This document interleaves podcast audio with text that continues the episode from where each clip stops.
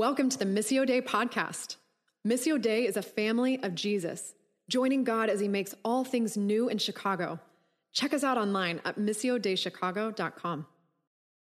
So, as you know, if you've been with us throughout this series, in addition to teaching from the words and the posture of Jesus about prayer, we also have been trying to equip one another as the church for different prayer practices. So every week we've had a different prayer card, and we've got remnants of all the weeks, plus this week's card up front when you come up to take uh, to receive communion later on in the morning.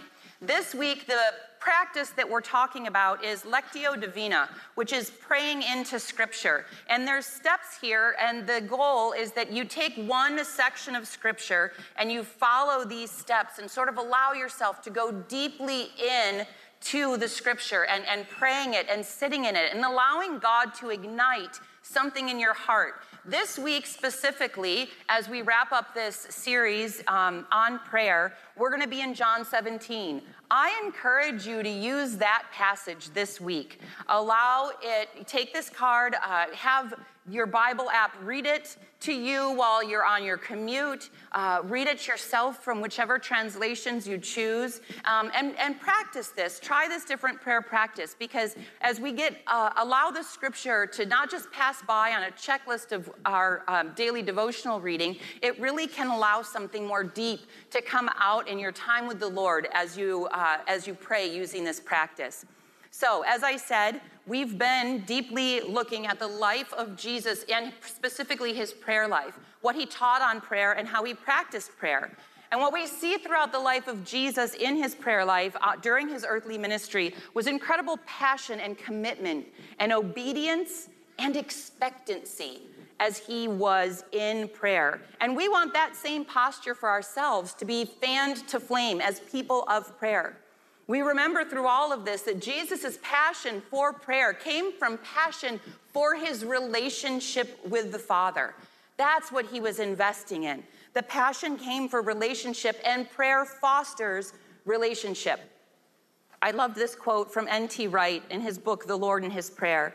He writes this Whenever we pray, this is what we're coming to do to pursue the mystery, to listen and respond to the voice we thought we just heard to follow the light which beckons around the next corner, to lay hold of the love of God which has somehow already laid hold of us.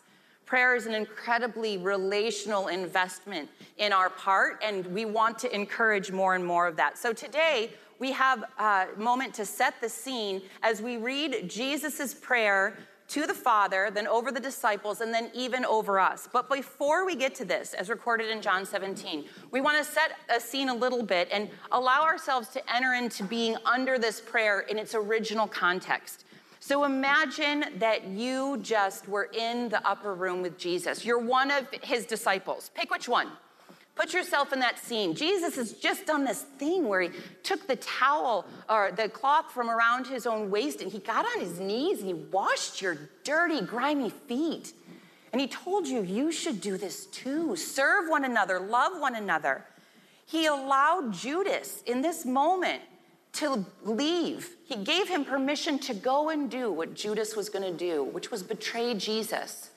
And then he predicted to Peter, You say you're gonna follow me anywhere. Before the night is over, you're gonna deny me three times. You're getting the sense that something is happening. And then we head in the Gospel of John to this amazing discourse that John has recorded. It's like this, this culmination of events is, is happening. You get the sense something's coming up, and then Jesus starts to just teach these deep, deep truths. He says in John 13 33, Dear children, I will be with you only a little longer. And as I told the Jewish leaders, you will search for me, but you can't come where I'm going. Imagine you don't already know how the story unfolds. How would you be feeling in this moment hearing these words? Then he starts saying things like this Don't let your hearts be troubled. Trust in God and trust also in me and he, you're walking alongside of him at some point in this discourse, and we don't have exactly the details of when, they go as a group in the night, in the quiet, relative quiet. They have to get from the city of Jerusalem, which was full for Passover, out towards the Garden of Gethsemane.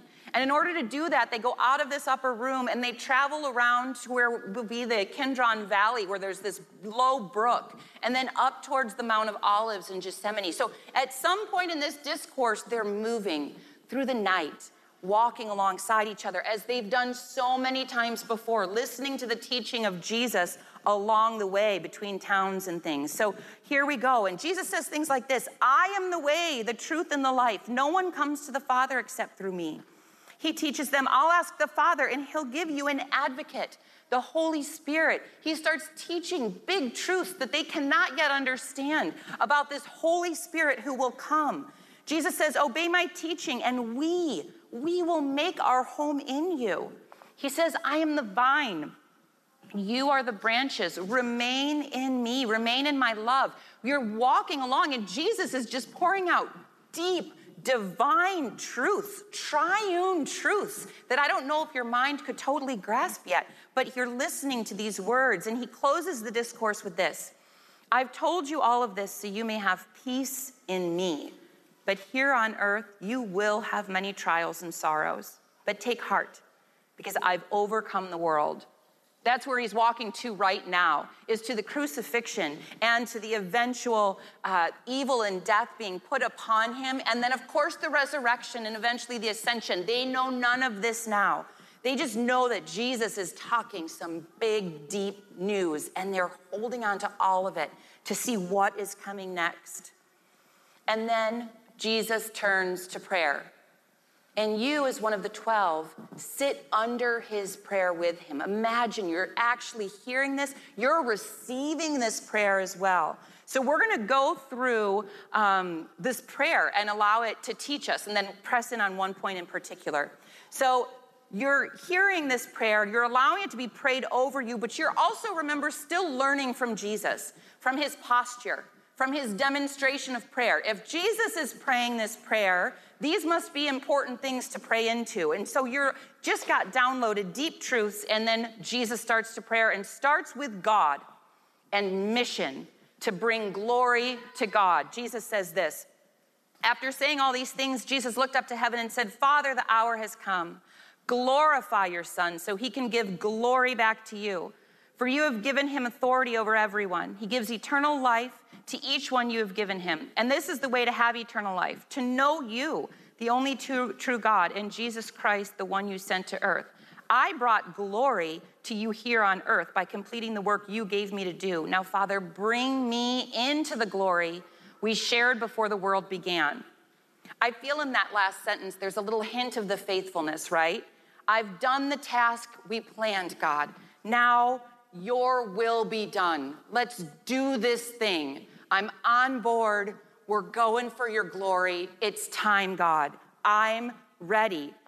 And then he goes on I've revealed to you the ones you gave me from this world. So I've revealed you. They now know God, right? I've done this task I was supposed to do. They were always yours. You gave them to me, and they have kept your word. Now they know that everything I have is a gift from you, for I have passed on to them the message you gave me. They accepted it and know that I came from you, and they believe you sent me. Basically, God, Father, these disciples are equipped and ready for the big plan that we've been planning to bring your glory to everyone. I've done the part to get them ready. He speaks of glory a lot in the beginning of this prayer, and we can think it harkens back to the moment early on in the Gospel of John where the disciples were able to see God's glory in Jesus. I'll read it here from in the NLT. Where is it? 114. It says this So the Word, Jesus, became human and made his home among us. He was full of unfailing love and faithfulness, and we, his disciples witnessing, have seen his glory, the glory of the Father's one and only Son. You remember that moment back in Exodus we've talked about a few times where Moses got to sit with God face to face and reflected his glory. He radiated with the very glory of God. And now they've seen God's glory in Jesus. They have witnessed it. And it's because his character is such that they can see you're reflecting God's own glory. Jesus goes on and says, My prayer is not, oh, I'm sorry, really quick. So we're talking about the glory of God seen in Jesus. And now we switch from praying to the Father to now pray for these disciples, the ones who he's just said, they're ready. They know what's up now and they're ready to go. But he now prays for them.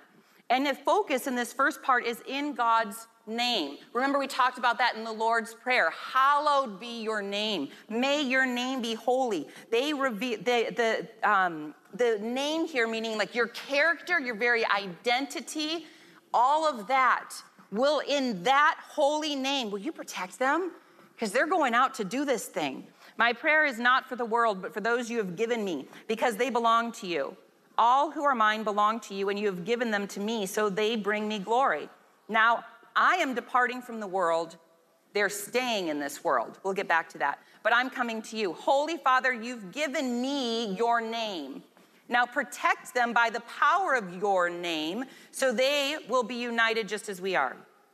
During my time here, I protected them by the power of the name you gave me. This name is the character, the integrity, the very essence of God. This is what protects them. I guarded them so no one was lost except the one headed for destruction, as scripture foretold. So, in the power of your hallowed name, protect them. This reminds us of that prayer at the end of the Lord's Prayer, right? This recognition like there's gonna be spiritual battle. This is gonna be tough. Lord, protect them protect them. And remember, he just had said before the prayer, uh, you can have peace in me because here on earth you will have tri- trials. Jesus knows this is coming and says, In your hallowed name, protect them for the mission that they're on. So notice, Jesus is leaving the world, but the disciples are staying in it. We want to talk about this for a minute. Sometimes Christians will talk about being in this world, but not of it. What does that mean? Francis Moloney, the book here, it reminds us it does not mean the disciples form some otherworldly enclave. It doesn't mean retreat among yourselves while you're stuck in this nasty world. I'm going away, be safe while you're still here. Not at all. It's saying through the power of God's holy name, protect them to be living reflections of us right here in this world where they are until we're joined together again. It doesn't mean another worldly enclave. It's not separation from the situation of the world, but that the Father would protect them by the power of the Father's name in the reality of staying in this world and being many reflections of God in this space. So, this statement is about separation of values, not separation of geography. You remember Israel was meant in the Old Testament to be a, a nation set apart. But time and again, they failed to do that when they were brought up against pagan nations and pagan practices. They fell to temptation and they weren't set apart from the culture around them. And so Jesus is now praying for the strength for the task of being set apart. But now look at what it's based on. It's not based on a group of laws for humans or for priests to uphold. It's set on the fact that they've been united with God through Jesus, and now there's a new power that will allow them the strength and the perseverance to do the set apart thing, to do the reflect your God thing right here in the world among the nations. This is covenant equipping now through Christ Jesus and the Holy Spirit that we have now, the advocate because of Jesus. So, this is not Jesus abandoning the disciples at all, but rather wanting to sweep them in to the very unity that he has with Father, Son, Holy Spirit. Sweep the disciples in to the unity of triune life. That's what this prayer is. Now, in verse 13, Jesus goes on Now I'm coming to you. I told them many things while I was with them in this world, so they would be filled with my joy. I've given them your word, and the world hates them because they do not belong to the world, just as I do not belong to the world. This is our point of emphasis here. I'm not asking you to take them out of the world, but to keep them safe from the evil one. They do not belong to this world any more than I do. Make them holy by your truth. Teach them your word, which is truth. And just as a note, he's already taught them, but like that ongoing teaching, that's the work of the Holy Spirit. Remember, I will send an advocate. They will continue to be equipped for what's needed. It's not just you had your lesson, now go and good luck. We see that more in the book of Acts. Next series, we'll continue on with that.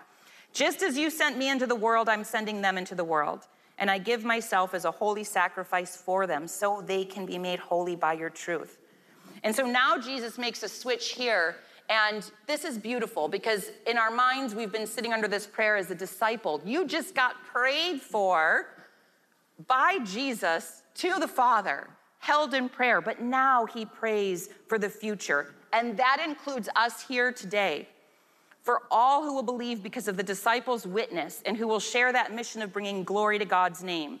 In verse 20, I'm praying not only for these disciples, but also for the ones who will ever believe in me through their message. I pray that they, us, all will be one, just as you and I, just as you and I are one.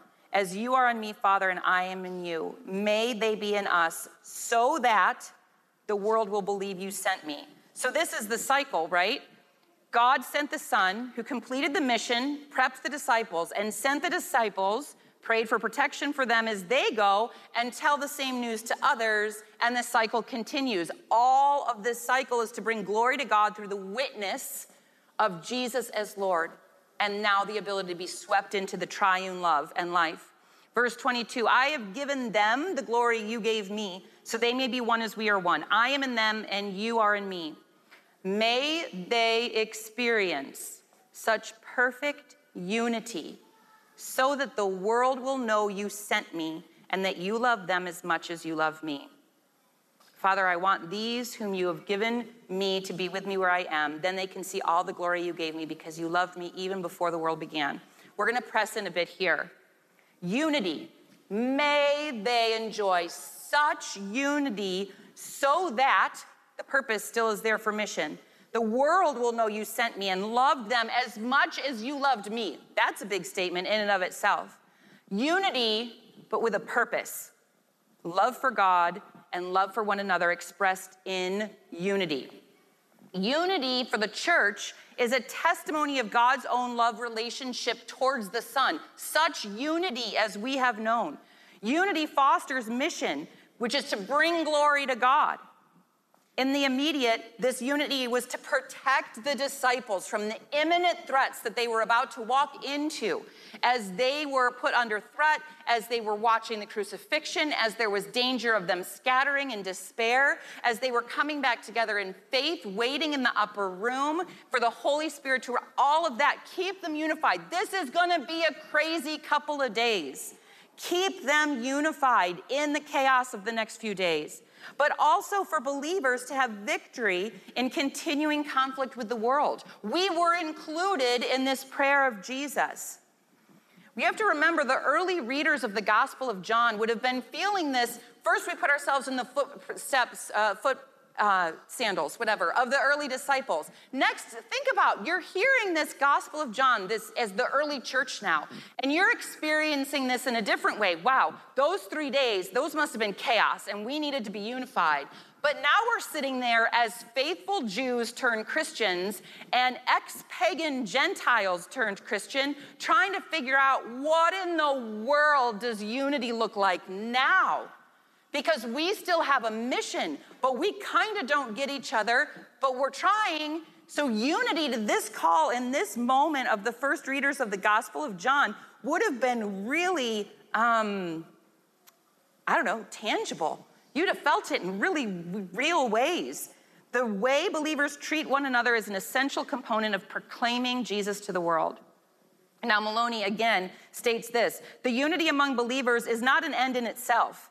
It is so that the world may believe you sent me, so that the world will believe the message, not just so this community sits around and can sing kumbaya without fighting. It's more than that, it's for a purpose. The missionary chain runs on unendingly.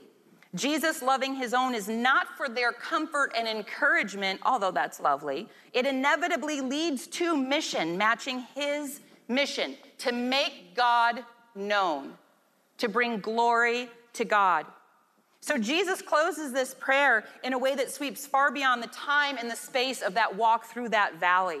And far beyond that immediate group of 12. We feel it tangibly for the early church, but very much so still for us today. Remember, in Jesus had said earlier in the discourse, John 13, 34 to 35, he says this Dear children, I will be with you only a little longer. And as I told the Jewish leaders, you will search for me, but you can't come where I am going. So now I am giving you a new commandment love each other. Just as I have loved you, you should love each other. Your love for one another will prove to the world, to this mission focus, that you are my disciples. Love for God and others will inevitably express itself in unity with God and others. Okay, so love one another. Love for God and others will inevitably express itself in unity with God and others. But that is no easy task. In case you didn't notice, there is disunity everywhere right now. There is so much to disagree about. Let's start within the church. We can start really easy with Catholics versus Protestants. There's some really important stuff that these groups who love Jesus don't agree on. The treatment of the elements of the Lord's table. There have been denominations split, and uh, we in seminary had this one tree of the Protestant denominations and their family tree and how it all happened. And it was insane to see how many things, these are important things, they matter. But there's disunity within the church on how the elements should be seen. Uh, infant versus believer baptism, women in ministry, biblical view of marriage within the church, important stuff that the church doesn't agree with. But then, in case that isn't stressing us out enough, we go into the world as Christians. Is it okay to spank our kids or not? You're gonna get some passionate answers about that. Is it okay for a Christian to smoke pot in Illinois now that it's legal? How do we engage with marijuana? How do we engage with critical race theory in our, our education? How do we engage with emerging gender identities that we never even thought about? How do we engage with what do we think about troops in Afghanistan? What do we think about this? Can you feel your blood being like, this is gonna not be fun at all? How about masks? That's a fun one. How about vaccines? How about the science or lack thereof behind COVID? How about the political decisions being made in different towns and in this country about COVID or around the world? Do you have a couple of opinions coming up in you about all of this stuff? We care a lot about all of these things. How do we engage with the disunity that our world is bringing us when we are looking at this prayer where Jesus clearly is praying for unity? If you sit with anyone, no matter how much you love them, for long enough, another Christian, you will find discord. I think of this even with Andy. Andy and I are very like minded, and yet, when we're talking about things, we have come to places where we just are like, we do not agree on certain things. And we, as a married couple, have made a covenant promise under God to maintain unity, to put unity at the top. And we sit there as husband and wife and brother and sister in Christ disunified on one of these subjects. It does happen. I use that example because that discord is, is real. And the marriage commitment is actually used as a biblical analogy for the church, right? We're the bridegroom of Christ. If we are in that kind of like marriage together as a church, as one body, right? Andy and I are, are, committed under God to be one flesh. Well, we as a church are committed to be one body. That's a commitment to unity. And we sit here with a brother or sister in Christ, we're gonna find discord on one of those things I just listed, or like eight of them maybe. It's going to happen. So, marriage is just an analogy. So, think about this Ephesians 2 14 to 16. Christ himself has brought peace to us. He united Jews and Gentiles into one people when, in his own body on the cross, he broke down the wall of hostility that separated us. He did this by ending the system of the law with its commandments and regulations. He made peace between Jews and Gentiles by creating in himself one new people from the two groups. Together as one body, there's that language again, Christ reconciled both groups to God by means of his death on the cross, and our hostility towards each other was put to death. Is it really? Are you sure about that? It doesn't feel that way at all right now, does it? But Jesus is praying right now at the right hand of the Father, praying over us for unity for his bride. What do you do about that? Okay, before you start squirming with all those things that I listed, I have a commitment to you. I will teach on biblical matters, theological matters. I will give no political viewpoints. I will give no medical advice. I'm not a doctor, I'm not a politician, I'm not a scientist. My goal here in bringing up this group of hot button topics is to teach us in very real ways as the church how to engage with the words of Scripture in the reality of the science and the politics and all of that. So I will encourage us about how to look at political or medical or whatever else situations through a Christ following biblical lens. So let's get real. How do we as Christians engage in discord while still sitting under these words of Jesus for unity for his bride and taking his words seriously? How do we do that call to unity? Before I say what I would like to share for how to do it, it's very important that I say what I am not not saying. Okay, here are some things that should be warning flags for your ears when somebody comes, especially with a microphone, and talks about unity. Number one, a call to unity never means we turn our eyes to sin in the guise of keeping peace. That is false peace. Sin is sin, and Christians, Christ followers, are able to call it out in love, longing for restoration, because there's nothing that can't be forgiven once it's recognized and confessed to Christ Jesus. If you're saying, or if somebody is saying, well, don't go there, it would break the unity. But the, the there has anything to do with racism, sexism, human trafficking, taking life, greed, lust, adultery, lying. If you can name it and you know, no, that's sin. Me calling out the unhealthy path you're on towards adultery is not causing disunity. That's me wanting to bring you back. I'll consider the log in my own eye first in love, but I love you. God loves you. This is not the right path. Sin is a separate conversation than what we're talking about right now. To avoid sin in the name of unity is false peace, and that's not what we're talking about. Number two, this is a fun one for me to talk about. The call to unity has sometimes been biblically misused in the leadership of church to have people fall into line and that is never okay. Here's what I mean if it is a tactic to keep voices quiet against corruption or abuse from church leaders or to stop other voices that might have other ideas, that's not okay. You don't, that's not what we're using to call for unity. We can't ask churchgoers to overlook uh, sins or bad um, uh, temperaments of church leaders in the name of unity. These need to be confronted. And I'll be the first to say that. I was talking with my friend Sarah yesterday. My uh, seminary sisters are here. They're all awesome, and you should meet them after church. Sarah is an advocate, and she was talking about and actually reading me an email from a pastor that basically said, I'm very upset that you didn't like my idea. You can say what you want, but I expect unity and that it will work out by next weekend. I'm paraphrasing. That, no, no, no. That's not unity. That's, hey, fall into line, and that's not an okay thing.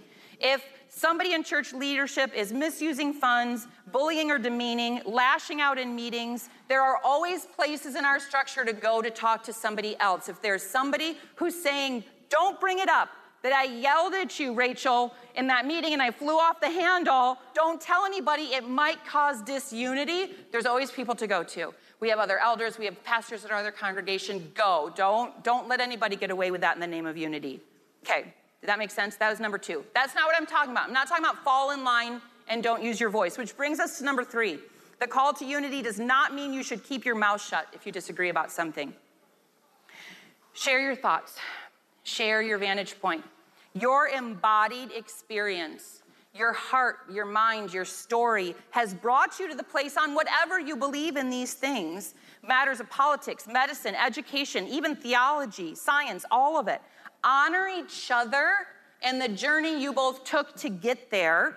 And remember that that's a real embodied life story that brought them to that place. That is honor. So I'm not saying just shush, don't talk about that because it might cause disunity. It's not that. Bring yourself. So now, that's what I'm not talking about. What do we do with this discord? So I asked Merck a favor. This is above and beyond the call of duty of a worship leader, but I was on the phone earlier this week with another seminary sister who lives uh, in a whole other part of the con- country. And she was saying how she just didn't feel safe going out into this world right now with all the discord. And she was saying, I can't even find a time in the future where I think it's going to even resolve. She was so sad and heartbroken because resolution looked nowhere in sight. And as we were talking, I was thinking about this um, thing that happens in music, right? You know when a chord is just wrong? So I called Mark up. And I was like, Mark, you know an accord is just wrong? So here's what we're gonna do. We're gonna try to do this tangibly in a, like a visceral experience. Visceral, is that eyes? Okay, audible. Audible moments. You can feel that feeling that I'm talking about when you're living with a chord that isn't resolved. So when you start out in your faith journey or in a time of peace among your church community and everything's going great, it can be sort of think of it as a lovely song Aren't we all having a lovely time and singing kumbaya? And that's really great when those moments are happening.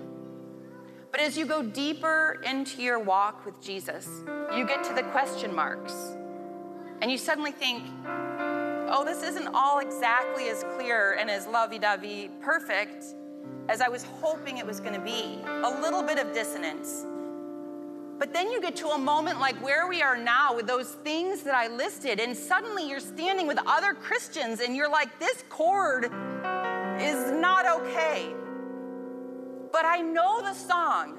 I remember the song. I feel like this chord just needs to tweak and resolve.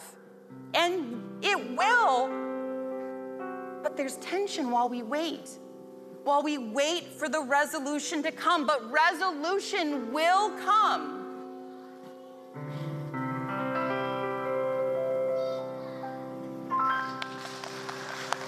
Mark's awesome. But that's that moment, you know, but you know when you're sitting and the song hasn't resolved the chord and you're kind of almost on your tiptoes, like, and kind of tweaked up a little, like you're just fall back in, fall back into where you're supposed to come. I feel like we know that feeling and that discord, especially because as Christ followers, we have eternity written on our hearts. Ecclesiastes 3:11. We know there's more to come. We know there is resolution. And by God's grace, we hope that discord in a moment moment can come in kingdom pocket moments in breaking now. But some of it, guys, some of it won't. There's gonna be pockets of discord, and we're gonna have to sit under that chord that's not quite right and sit under this prayer of Jesus for unity. And that's a really hard thing to do that with that chord that's making you tweak a little bit. What does it look like to sit under the prayer of Jesus for us and receive this prayer? So I listed a whole bunch of really like hot button things. I'm choosing to pick something as the example now that hopefully isn't as hot button, but even if it's hot for you, like I honor that, your story made it hot for you. It's can adults ride bicycles on the sidewalk? That might be a big one for you. It's not for me. I don't have an opinion. So that's why I picked it. I, I can't accidentally let my thoughts leak out. I get it both ways, right? It feels safer for the biker. I don't like riding where someone could open their door on the street, but then like it's hard for pedestrian. Like I get it really both ways. So I have no opinion on this one. Bikes on the sidewalk. This is what we're talking about. Let's say we're talking and you care passionately on one way and I care passionately the other. And this is a really big deal to us. And the discord, we're feeling it between it. And the, the enemy, I truly believe this, the enemy would want to take bikes on the sidewalk and move that into the central thing between us. It would take bikes and put them central, so much so that we can no longer see the other person on the issue because this is what is centered between us. It's so big and elevated. But that's not true. Central between us is the centrality of Jesus. Bikes and safety are a big deal. We care a lot, and that matters that we care a lot. But Jesus has to maintain centrality between us. Bikes cannot move to the center. We can say, I don't agree on this. I care a lot, and you and I don't agree. Can we agree to the centrality of Jesus can we agree to not let the enemy move bikes to the center? Can we agree to center Jesus. We may grieve that those bikes will cause a fracture with our friendship. We may never be able to ride bikes again, but we still can love Jesus. We still can love Jesus. We have to also remember, so that's the first part. Keep Jesus central. Don't let whatever those other subjects are, that's not central. Jesus is central. Commit to that. Remind each other of that. Second, remind each other Jesus right now is praying for our unity. Can that change our posture? If He cares, we may not get there this side of heaven, but we can both say to each other that Jesus cares about that. And then the other thing I would recommend, truly, because I want to be tactical with this, discord right now is a really big thing. The other thing I would say is this commit in your heart or with your voice if you can to saying, You are not the enemy. You who believe something different about bikes. The enemy is the one who has caused discord. The enemy is having so much fun with how much stuff Christians can disagree on and move into centrality right now. We have to fight against the schemes of the enemy to move anything else into centrality. And we have to be willing to say when we're standing there in discord with somebody, I don't agree with you, but you are not my enemy.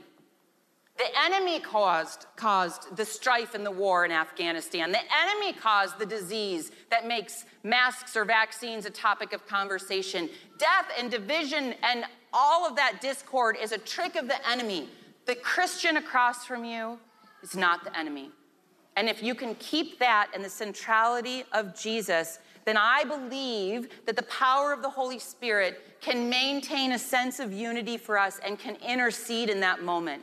And in some way, even if it's not a fully resolved chord, we can get towards kingdom inbreaking in the centrality of Jesus. So, I'm gonna wrap up with this. So, I went to the lake because I was not having fun this week, because I was making the list of all the things the different church denominations disagreed on. I was making the list of all the things in the news that were causing discord, and I was feeling it. I'm an empathetic person. Like, I just had this list. And I was like, this list is too long, Jesus. So I walked into the lake, literally. I took my sermon notes in a bathing suit and I walked into the lake up to my waist. And I said, Jesus, this is a really tough assignment. And Jesus said, Yes, but it's what I've asked my followers. I stood out in the water and I was facing out, and I could see maybe like it, this was midweek, so it wasn't everybody was there. And I could see a couple boats out far out, but nothing else. And I just breathed for a little while. And the Lord reminded me be faithful in the midst of discord. Be faithful in the midst of discord. It's my prayer that you would partake in triune unity.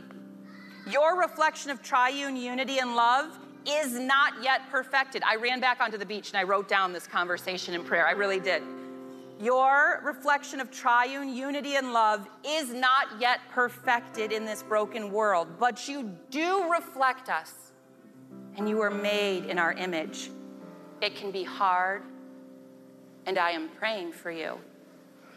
And I ran back in, I scribbled down those words, and as I turned around from that place of breathing, I saw a beach full of people, the shallow water full of little kids laughing and playing the people going around and selling soccer balls and cotton candy. And I looked and I saw the skyline, and I was like, here we go into this big city that's feeling a lot of discord. And I was reminded of how Jesus took the same rhythms on his earthly ministry. He would retreat to solitude and prayer. Back to week one, we talked about this. Jesus went up to the mountaintop to pray. Jesus was alone to pray. He walked out where he could just breathe and be alone so he could turn back to the city and to the ministry that the Father had put in front of him by the power of the Holy Spirit engage with the strength that was needed to stand in the discord in faithfulness and seek after unity. So, what we're going to do now is I'm going to pray. Mark and Chloe are going to lead us um, in a time of worship as we consider what does it look like to sit under this prayer of Jesus when the fact is there is a lot of discord, and we can't just put a happy face on it and pretend it's not. That's false peace. but we are empowered by the prayer of Jesus through the power of the Holy Spirit to receive a call to a unity beyond that which we could ever achieve on our own. Lord Jesus, I confess that this prayer struck me as an awfully hard assignment this week. The discord is real. The resolution feels far off at times, but at other times, in little pockets, I feel like I can hear the final beauty of the song that is still being written on our hearts and in our world. God, give us endurance, strength through your Holy Spirit. We thank you, Lord, that you have invited us into triune participation of relationship with you. We say yes, Lord. We long for that. Help us when we falter. We need you. How we need you. God, I pray that as we continue on in a time of response, that we would be able to just hear your nudging, Holy Spirit, and be open and receptive to you, respond to that which you have brought to us. We love you and we praise your holy name, Jesus. Amen. Thanks for tuning in. We love to keep the conversation going. Find a weekly gathering or gospel community in a neighborhood near you. To find out more, check us out online at missiodeichicago.com.